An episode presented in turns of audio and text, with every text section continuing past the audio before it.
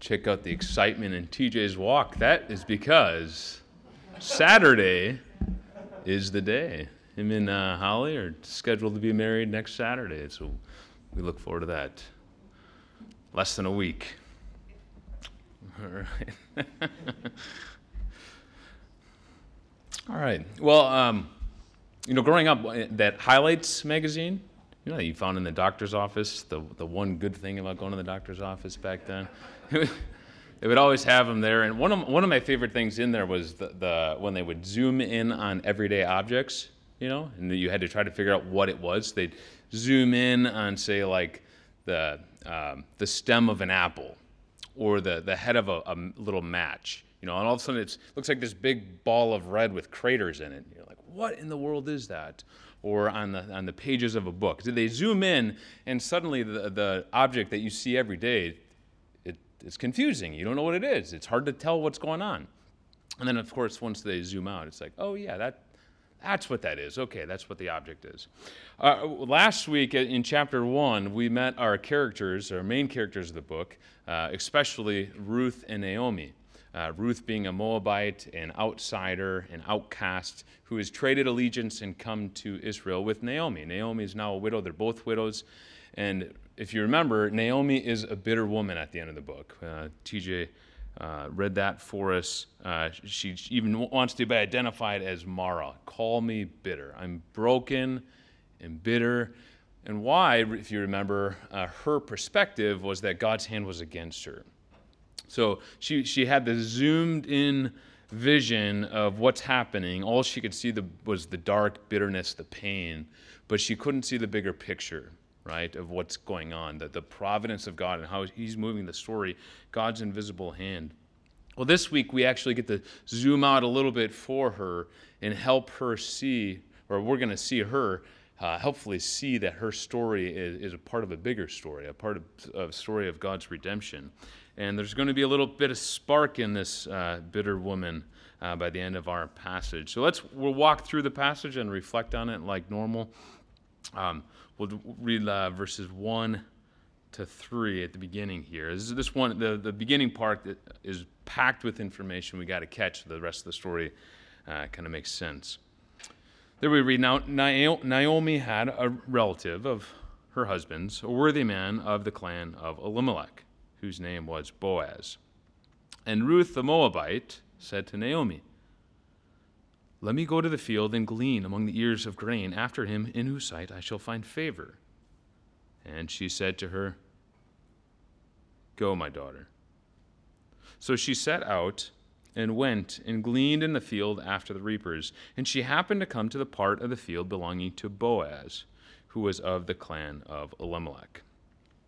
All right, so we got to spend a little bit of time here and make sure we have all this information that we need here. So we're introduced to a new character in verse 1. Now, interestingly enough, the author withholds the name of the character because that's not as important as who the man is. So we're given two key elements here of who this man is. First of all, he's a relative of uh, Naomi's husband, uh, deceased husband, Elimelech. Now, that's going to become apparent or important uh, later in the story, uh, especially because a close relative would be one that would help a family member in distress. So, family is the place where you're going to find help. Uh, and even still today, a little bit, right? But there was actually laws for this. There's these ideas of redemption uh, that God would uh, care for his people through family members.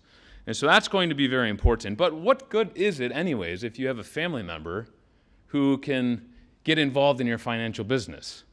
I mean, frankly, we probably all have some family members that we'd rather them stay out of that, even if we are in family dis- or financial distress, right? So the next key information is that he's a worthy man. He's not just simply a relative, but he's a worthy man. Here we have two Hebrew words uh, being used that get pulled into one here one uh, tends to have this idea of this his social status. He's, he's either a man of, of valor or a man of uh, supply. He, he's a man in the community that, that has resources. And the second seems to indicate more of his character. You might say he, he is the upstanding man of the community, the one that people look to for care and sustenance. So we're just introduced to that. It's not really carrying along the story, it's just kind of on the side, and the narrator tells us this information. Now, Ruth doesn't know this information. Naomi doesn't, Naomi knows this information, but it's not like she's had conversation with him, at least that, not, that, not that we're told. So now the narrative moves forward uh, in verse 2 then, and we meet Ruth once again, but what gets highlighted is her social status. Now that happens actually throughout the book. Ruth is named uh, 12 times throughout the book. Uh, six of those times uh, are indicating who she was, not just she's her name, but she was a Moabite. She was a foreigner.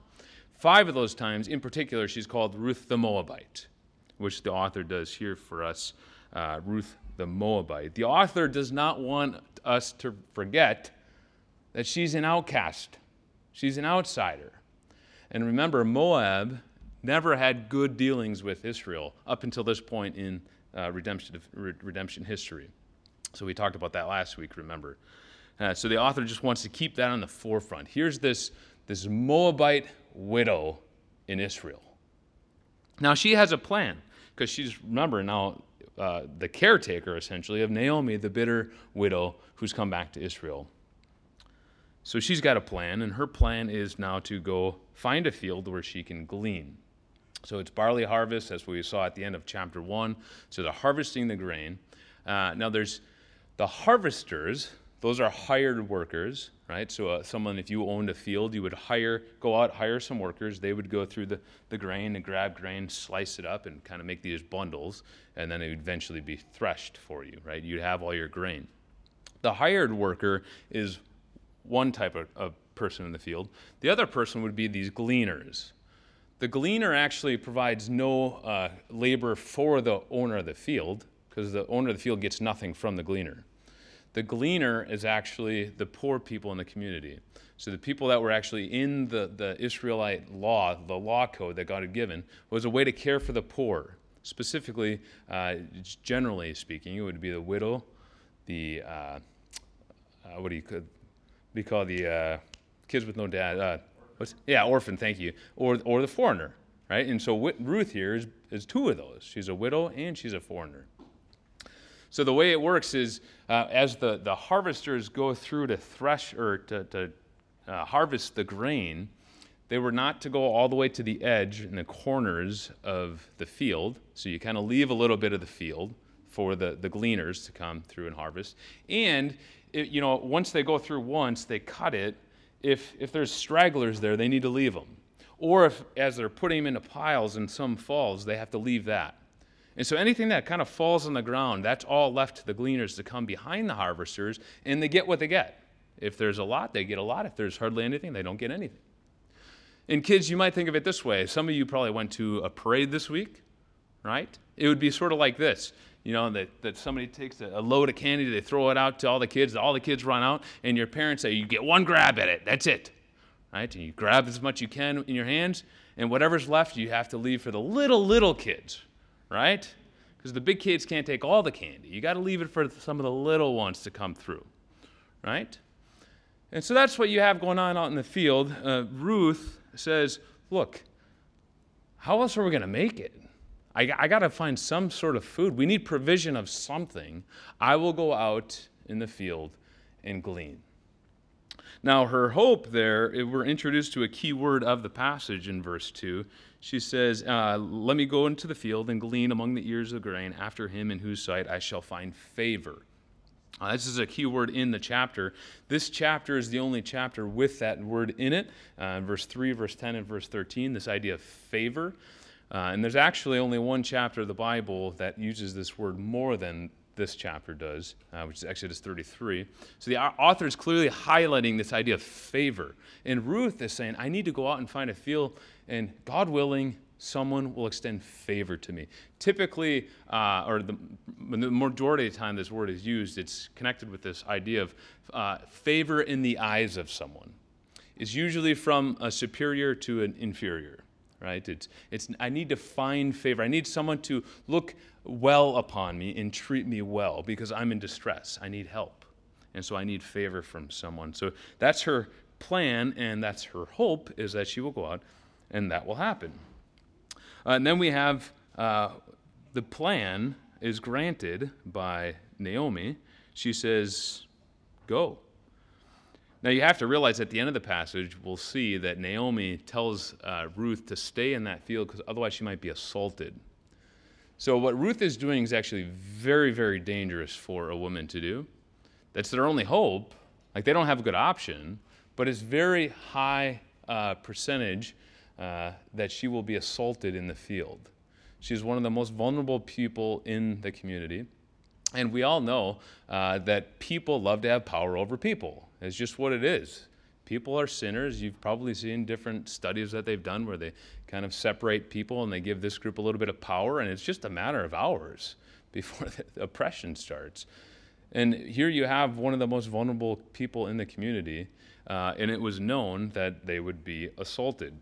And if you read the prophets, that was one of the, the uh, judgments against Israel oftentimes, is that you aren't caring for the widow or you're, uh, you're treating them harshly. You're not giving them justice. Instead, you're, you're taking advantage of them and oppressing them. But Naomi has no other choice, so she says, Go. And plus, as you saw at the last chapter, she's, she's bitter and perhaps depressed. She, she really doesn't know what to do, so she lets Ruth go out.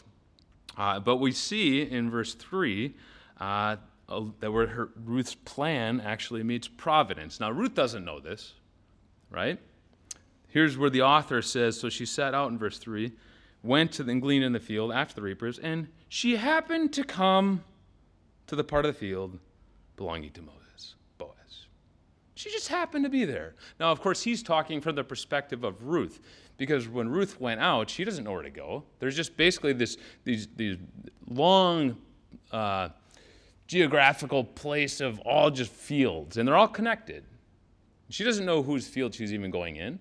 It's not like they have a sign right there that says, any, uh, any gleaners, don't come here because you'll be assaulted. And then this one says, Gleaners are welcome. We will treat you kindly. That's not, that's not how this works, right?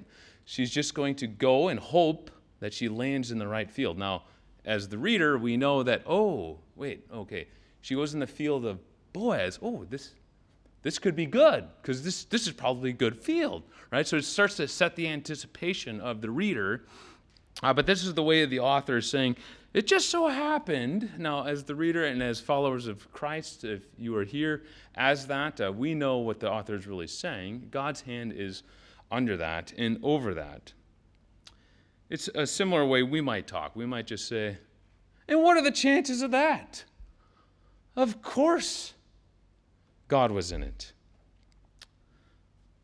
There's a story, uh, I saw this years ago. Uh, a World War II uh, tail gunner. He was in a bomb, uh, bomber jet thing where they would go on these missions. His name was Nicholas Alkemade, and it was 1944, World War II, and uh, his crew they had they had successfully uh, completed 14 missions or whatever, and they went off on a mission and they were coming back, and there was some bad weather that they couldn't go the, the route that they were planning, and they had to go a different route where they knew that there was oftentimes anti-jet um, uh, you know weapons there, but they had no other choice, so they had to go and sure enough, their, their bomber gets hit. Now, he's a tail gunner, so he's in the back of the plane. And uh, the one of the wings uh, was blown off, and the, the plane starts doing a tailspin. Now, the pilot gets on, says, everybody, everybody out, get your chutes and jump, right? Now, he's in the tail, tail gunner position, so he doesn't have a parachute because it's a very small contraption back there. He has to get out of his little um, closet, we'll say, and go get his parachute, which is outside uh, in the plane. So he opens his door, and the whole thing was in flames. And so immediately he feels the heat and he's feeling singed. So he closes the door. And he realizes as the heat keeps coming closer, the door is getting really hot. He said, uh, I guess the part of his clothes were inflamed. And he, he said, You know, it's either I jump, I don't have a parachute, or I burn to death. But either way, it's happening. I don't have a choice. So he said, Well, I'd, I think I'd rather jump and die that way than die with burning. So he, he turned his tail gunner thing a little bit and he just kind of went backwards and he starts his free fall. And as he goes down, he looks up and he sees the plane explode uh, up in the air. And wouldn't you know that he just happened to land in pine trees and 18 inches of snow. He blacked out and woke up three hours later, a couple bruises, a couple cuts. His knee was a little bit twisted, nothing broken. And he walked away. Now, he was eventually captured by the, the Germans, and the story was corrob- what do you say, corroborated? Corroborated? Using big words today here. so it, it was legit. Now, his boots blew off as he was flying in the air. Uh, so he, he, when he got up, his feet were freezing. He's standing in 18 inches of snow, and he looks over and he sees about 20 yards over, there's no snow. It's just an open path. The sun had come down. So he goes over and stands on it, and it dawns on him man, if I was 20 yards over, I was dead. Now, we hear that story, and your first thought is like, what are the chances of that? Obviously, there's something out there that's going to prote- protect him, right? I mean, many people that don't believe in God are going to have that kind of reading on that story. It's not just chance that those things, sort of things happen. Now, that's, I, I think, how we're supposed to read this part of the story, as the Hebrew actually says, and her chance chanced. It just so happened that God has led her to that field. Continuing on in verse 4, then, now we have all the material we need to move forward.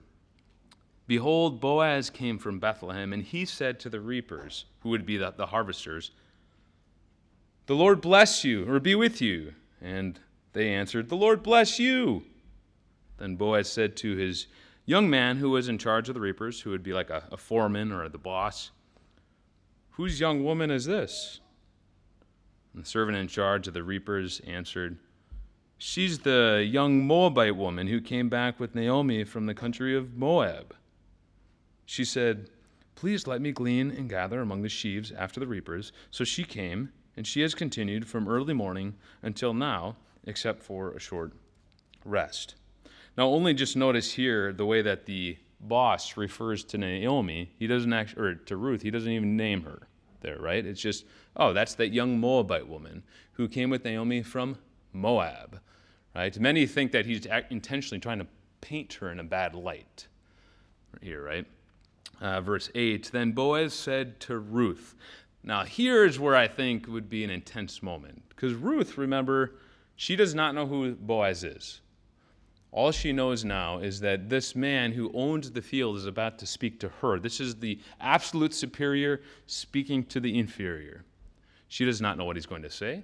Maybe he's calling her over to uh, kick her out of the field. Maybe he's calling her over to frame her to take her and abuse her. Like these, these were common things that would be happening. So she doesn't know. I would think that this is an intense moment. What's he going to say to me? And Boaz speaks to her, breaks down the barrier immediately. Now listen, my daughter. Do not go and glean in another field or leave this one, but you keep close to my young women. Let your eyes be on the field that they are reaping and go after them. Have I not charged the young men not to touch you? And when you are thirsty, go to the vessels and drink what the young men have drawn. Now, this is amazing, right? Because her, she, she's assuming possibly, I, I, I might be assaulted here any minute. I don't know what's going to happen. But what does Boaz do? But he actually provides for her, provides water for her and protection says, I, I pledge to you, these men are not going to touch you. And of course, verse 10, then, it's understandable why she responds the way she does. She fell on her face, bowing to the ground, and she said to him, Why have I found favor? There's our word. Why have I found favor in your eyes that you should take notice of me, since I'm a foreigner? There again, she knows her social place, her social status. She's saying, Look, I, I just, I just jumped out of the plane. I didn't know where I was going to land. And how, how in the world did I land here? And you put snow under me to catch me. Why are you doing this? I don't deserve this. This isn't what normally happens. In verse 11. But Boaz answered her, all that you have done for your mother in law since the death of her husband has been fully told to me. and how you left your father and your mother and your native land and came to a people that you did not know before. The Lord repay you for what you have done, and a full reward be given to you by the Lord, the God of Israel, under whose wings you have come to take refuge. In other words, he says, Look, I know who you are. You're the talk of the town. Everybody's talking about you. We all know what you did. You left your mother and your father and your, native land. You left everything.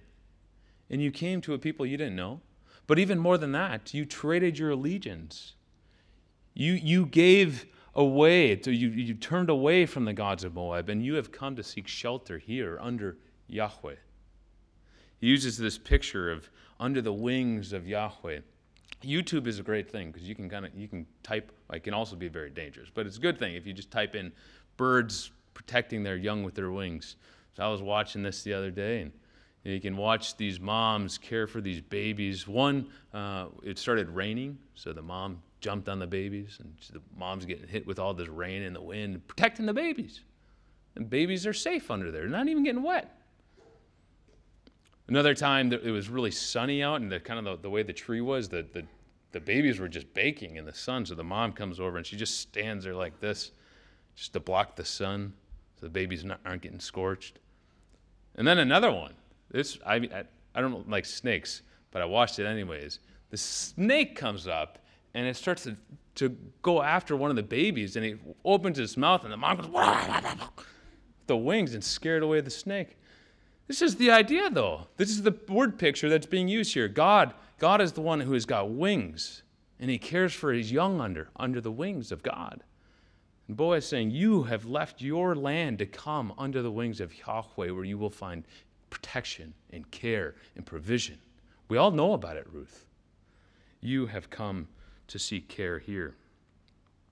And continuing on, verse 13. Then she said, I have found favor in your eyes. There's our word again. I found favor in your eyes, my Lord, for you have comforted me. You have spoken kindly to your servant, though I'm not even one of your servants. I'm a gleaner. There again, Ruth recognizing exactly where she stands. I do not deserve any of this. I'm not, I'm not even one of your hired workers. And you have treated me like this. And so the day continues, the work continues, they go on, and eventually we'll see now it's time for a meal. And wouldn't you know it, but Boaz is such an upstanding character that the owner actually eats with the employees. So he gathers his employees, the reapers, and they gather for a meal. And on his way, he scoops someone else up for the meal. And but who was it? But the reaper or the uh, gleaner, the Moabite. Verse 14, at the mealtime, Boaz said to Ruth, You come here, eat some bread, dip your morsel in the wine. So she sat beside the reapers, and he passed her roasted grain, and she ate until she was satisfied, and she had some left over. Now, we can so quickly read over that as if it's not a big deal. And probably none of us have really experienced the hunger and the lack of good, uh, nutritious, sustaining meal uh, the way Ruth has. I mean, they, she's been widowed now for a season. Uh, they had to travel all the way from Moab, and they don't have the ability to provide for themselves. So, the, probably the closest that many of us have gotten is when you lived away at college, maybe, right? And you ate nothing but ramen noodles and things like that. And you come home. Are you raising your hand, TJ, because you're still doing that? She's waiting for a good. No, you come home. No, you do eat good. I've seen some. You come home and it's just it's so good to eat a nice, fresh, home baked meal, and then they give you a take-home bag, right? what's better than that? This is what's happening. This is this is actually quite amazing here for Ruth. She has a full meal, satisfied, and she has some left over. This is nutritious. This is being provided for beyond what any gleaner would ever dream of. She has a real meal. In verse 15 then, Ruth goes back out to glean, and Boaz now has a sit down with the reapers. Let's make things clear, he says. He instructs his young men, saying, Now, you let her glean among the sheaves, and do not reproach her. Also, I want you to pull some out from the bundles for her and leave it for her to glean, and do not rebuke her. So she gleaned in the field until evening. Then she beat out what she had gleaned, and it was about an ephah of barley. And she took it up and went into the city. Now, what's happening here when he says, Let her glean among the sheaves, the sheaves are actually the bundle of, of the harvest. So you kind of have all these bundles of the harvest laying around the field. And normally the gleaners would stay behind the reapers as they come. They don't go among the sheaves. But he's so he's actually giving more, saying, let her, let her go among the bundles and find anything that falls out. Oh, and by the way, as you scoop some up and as you're cutting some, you got some, make sure to pull some out and just drop some there for her. This is way beyond what Ruth could ever dream of, or any gleaner.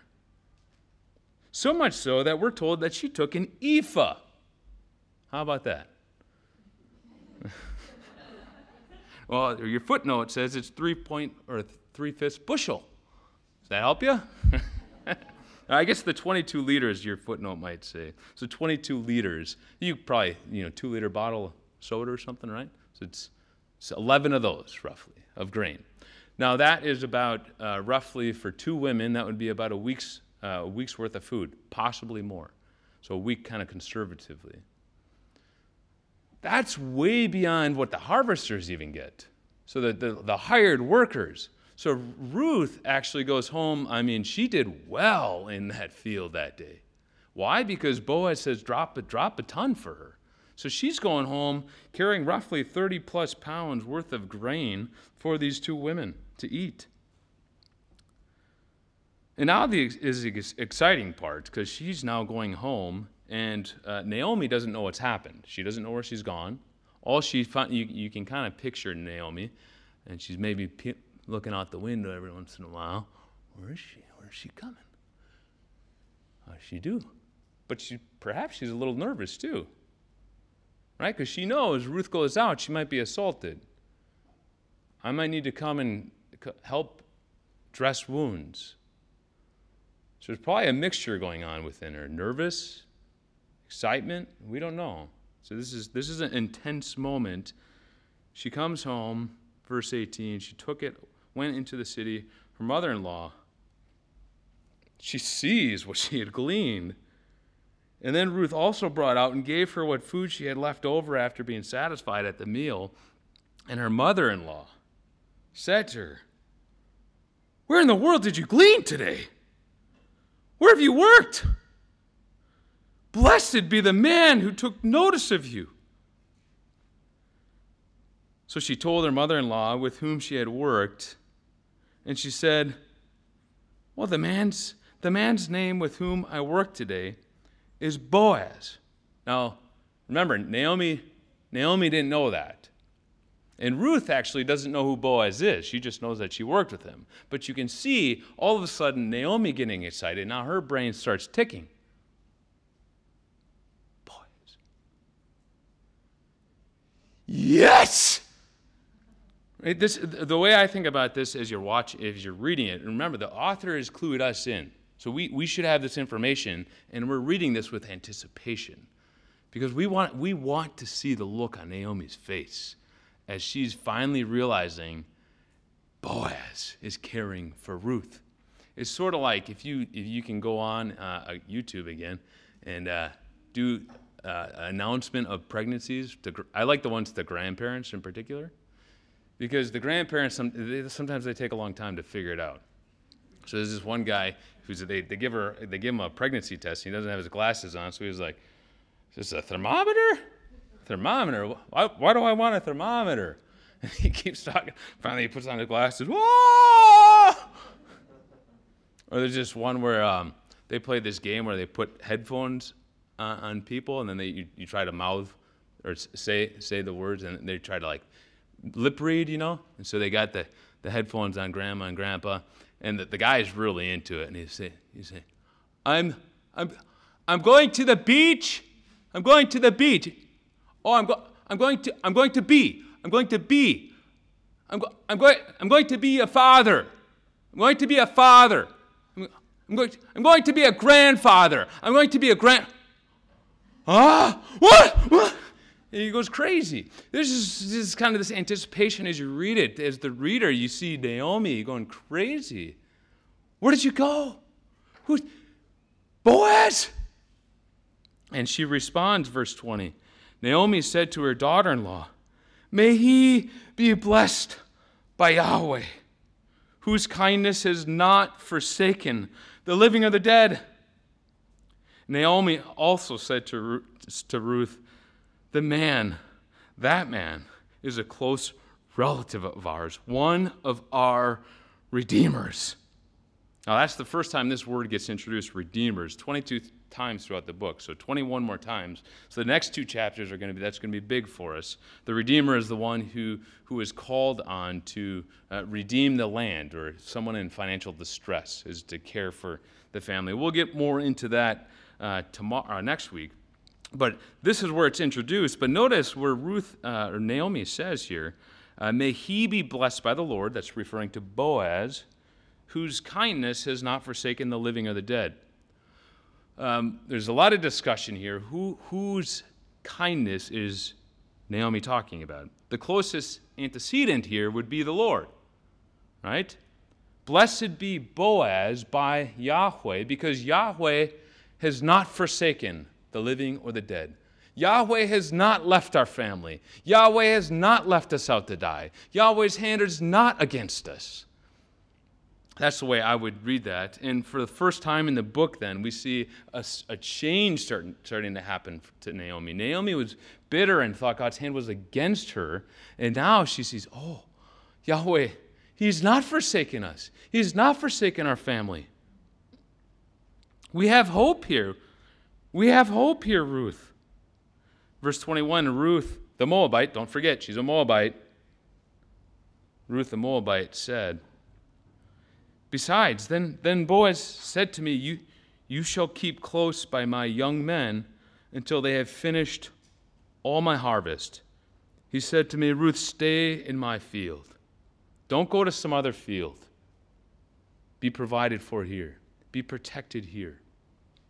This is the way that favor is being played out it's protection and provision. And so, how do you think Naomi responded to that? Verse 22 Naomi said to Ruth, her daughter in law, Take the job. It's good, my daughter. It's good that you, that you go out with his young women, lest in another field you will be assaulted. Get provision, protection for us there. And so she kept close to the young women of Boaz, gleaning until the end of the barley and wheat harvest, and she lived with her mother in law. Now, the barley harvest and the wheat harvest, that's about two months. So we have almost, they say seven weeks, so about 50 days uh, that she's going to go out and harvest. Now, if she gets the same type of gleaning, about a week's worth of food for two women, she does that for 50 weeks, or 50 days roughly, mean, they're going to have loads of food. I mean, Boaz is abundantly providing for them. Not quite a year's worth of food, but a lot. But nonetheless, at the end of the chapter, we have sort of a cliffhanger because this is a temporal care, right? The harvest is going to end, and the big question is what's going to happen next, which we'll get to next week. But that's our narrative. That's where we'll end here. It, the, one of the questions I like to ask myself sometimes is if a Bible translation committee called me up or called you up and they said, hey, we're looking for someone to give titles to passages that are helpful, not like this one that says Ruth meets Boaz. That helps me a little, right? but a helpful title that describes what the author is trying to get across to the audience. What would I title that? What would I, how would I title this passage so that the next reader says, oh, that's what's being identified here? What this is what is being emphasized and claimed in the passage. This is what I would say. I would write there, I would say, Boaz extends abundant favor to the undeserving. Favor, meaning protection, provision. Any other place Ruth had showed up, she could have been in a lot of trouble. But Boaz provides abundant provision and protection. And I like the word abundant there because Boaz has gone way above and beyond what was expected in the law to care for a widow or um, the poor. And then the idea of the undeserving, uh, you might unpack that and say the empty handed. Remember, Ruth provides nothing to Boaz. Boaz is not getting some of the harvest that she gets. She just basically picks up what she wants and then goes home. Boaz gets nothing. She comes with nothing. And she's, she's a needy outsider. She is the undeserving in the, in the equation. Boaz extends abundant favor to the undeserving, is what I would call it. Or you might even say God extends favor. That's the way Naomi seems to read it. Yahweh has not forsaken us. Yes, Boaz is a human agent, but it's God's hesed, God's love, God's covenant care to Naomi and Ruth through Boaz. I think that is quite clear. Hopefully, you can see that in the passage, then it jumps off the page for us. But is that message not just simply a model or a miniature picture of the ultimate favor that God extends to the undeserving, right? My, my brother used to do models growing up. He'd like kind of build these little cars. I, I find those to be difficult. A lot of minute details. But you'd build these models then and paint them up, and it's a, of, a, of a certain car or like a Star Wars spaceship thing. Now, nobody would pick up that car and say, like, that this is the real deal. This, this is a picture of a real Corvette or whatever it was. It's just a picture. It's pointing us to something. This here is just it's just a picture. It's just a small echo of the ultimate message of God extending favor to the undeserving. See, Boaz is a picture of someone that's like him but even greater. Right? There's a, a greater Boaz. There's someone that comes that provides better provision, better protection. You see, Boaz, Boaz was able to provide food, temporal food, to Naomi and Ruth. But they're eventually going to be hungry again. But Jesus, the Son of God, provides food eternal, that those who eat from him never, th- never are hungry again, never thirst again. Boaz provided protection from man. Jesus protect, uh, provides a much greater protection. You see, Ruth and Mo, uh, Naomi are eventually going to die regardless. They, they got to face someone much bigger than man. They need a great, great bigger protection because they're going to face God on Judgment Day. It's appointed unto man to die once, and then comes judgment. And we all have a much greater problem than the, the dangers of man that we face. It's facing God one day. God will pour out wrath upon sinners for rejecting him and breaking his law. And Jesus comes to die, give his life as a ransom for many. All those who trust in him, God's judgment will fall on him so that we are protected from the wrath of God and brought into the family of God. See, Jesus provides a better protection, a better provision for all those who trust in him. Now, if you're here this morning and you are a follower of Christ, I think this passage then points us to the greater Boaz, the one who provides us that protection and provision. So the question then is how should we respond? I think the passage is fairly clear that I think we should respond the way Ruth responds, the way Naomi responds. It's with overwhelmed gratitude, right? Ruth discovers the way that Boaz is treating her. He falls on her face in gratitude. Thank you. Why? Why do I deserve this? I don't. Why would you treat me like this? With un or overwhelmed gratitude, but then also full loyalty to give themselves to uh, Boaz. Now, when I, talk, when I talk about like gratitude, overwhelmed gratitude, I'm not talking about like some feeling that we need to have. In the same way that you, when, you, when we think of love, love is not like some feeling that we have to have, the, the, this warm spot in our belly. It, love is to actually seek the good of another and care for them but it's not always a feeling. Emotions sometimes are there, but sometimes they're not. It's much deeper than that, right? Uh, the illustration I always talk about is a, a, a parent caring for a two year old or a two month old at two in the morning, like who's just had a poopy blowout, right? The, the parent does not feel a, a warm fuzzy, but there's a love is way deeper than that. And the gratitude, the overwhelming gratitude, thanksgiving, and worship towards God for, for the protection and provision He gives to us, it's not about a feeling. So we should respond with overwhelming gratitude. The hard part is, you know, we don't have this gratitude zapper where we could just shoot one another and we just always are thankful to the Lord for his care for us, right? If, if, I, if I could, I would, right? And so, what do we do? How are we supposed to keep fueling that gratitude in our souls? There's different things we can do. If we could just keep it simple, like part, part of the Christian life is simply reminding ourselves of very simple theological realities, right? Who we were, who we are, and where we're headed. Right? Even those things alone can really help us say, Yes, Lord, thank you for your care for us. So we'll just walk through that real quick and then we're done who, who, we are, who we were. We were desperate enemies. We weren't only enemies of God, that's how we were described, we were desperate enemies. And remembering that can help us. I despise the cold weather. Some of you know that about me. I don't like it any bit. And I despise snow.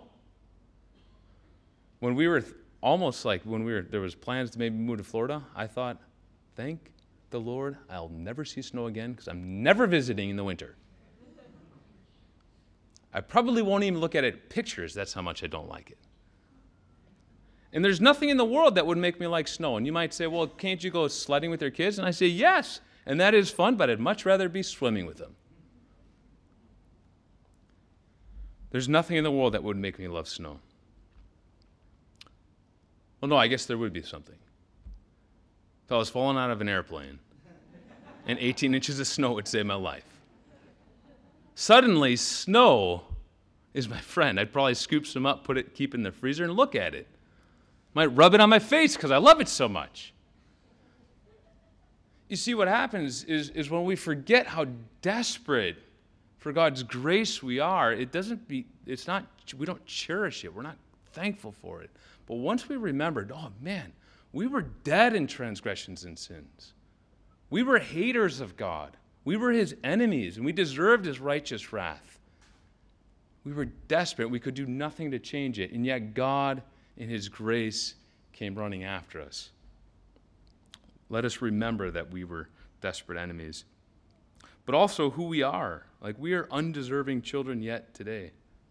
We don't deserve anything from God, we don't deserve his kindness towards us we still deserve God's righteous judgment. And yet we are called his children. God has pledged his care for you. If you are blood bought, if you are one of Christ, God has pledged his fatherly care for you. You enter into this week not as an orphan, but one of God's people. Jesus has promised to be your good shepherd.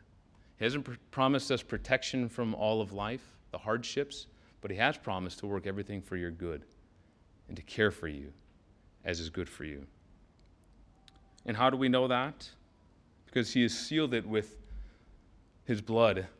And we partake this morning, uh, remembering that the promise rests not on how good we did last week, and how good we're going to do this week, but solely on the death and resurrection of Jesus on our behalf. So if you're a follower of Christ this morning, we invite you to come forward, partake of the elements. Uh, that's if you're walking in repentant faith uh, in Christ. If you're here this morning and you're not a follower of Christ, we ask that you not partake of the elements, or if you're here and proclaim that you follow Jesus but aren't actually walking in it, we ask that you not partake. Uh, we ask that you take the time and think what, what will you do? What will you say when you face God on Judgment Day?